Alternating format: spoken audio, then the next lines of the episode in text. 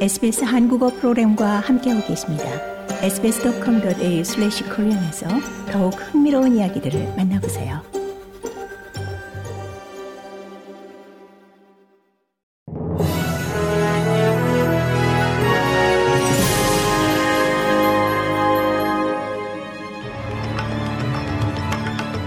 (12월 28일) 목요일 오후에 SBS 한국어 뉴스 간추린 주요 소식입니다.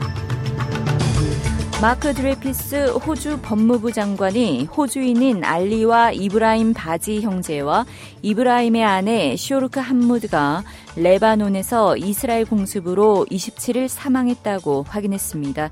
이들 3명은 레바논 남부 빈트 즈바일에서 이스라엘 공습으로 사망한 후 이 지난밤 장례식이 치러진 것으로 전해졌습니다. 아피프 바지 빈트 즈바일 시장은 이 이스라엘 하마스 분쟁과 관련해 그의 시는 중립적 입장이라고 밝혔습니다.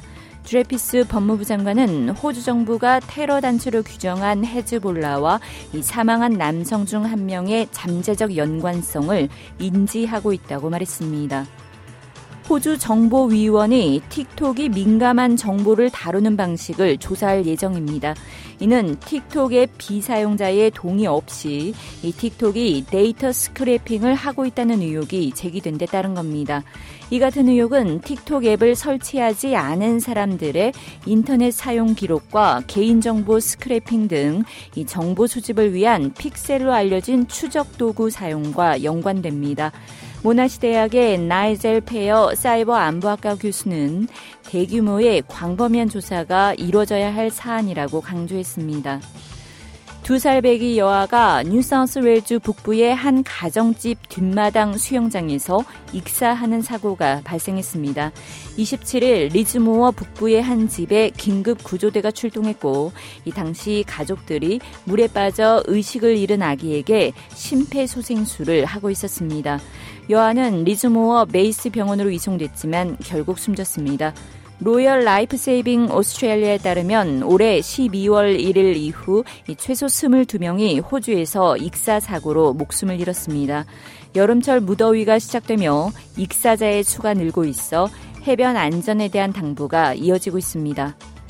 2023 시드니 호바트 요트 레이스에서 로우 커넥트호가 막판 추월에 성공하면서 라이벌 안두 코만치호를 51초 차이로 따돌리고 1위로 골인했습니다.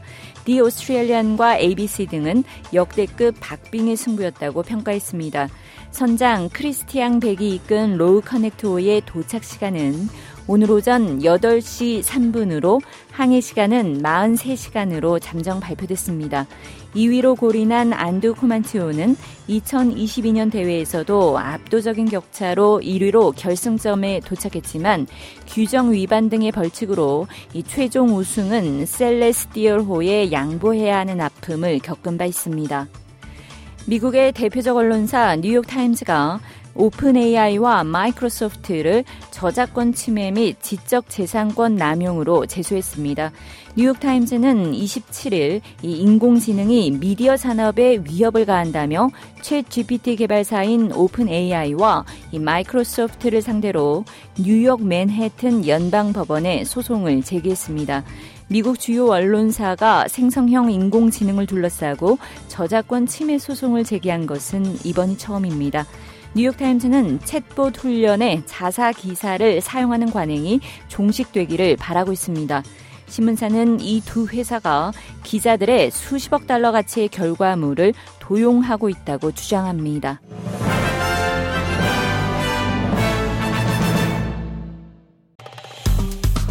좋아요, 공유, 댓글, SBS 한국어 프로그램의 페이스북을 팔로우해 주세요.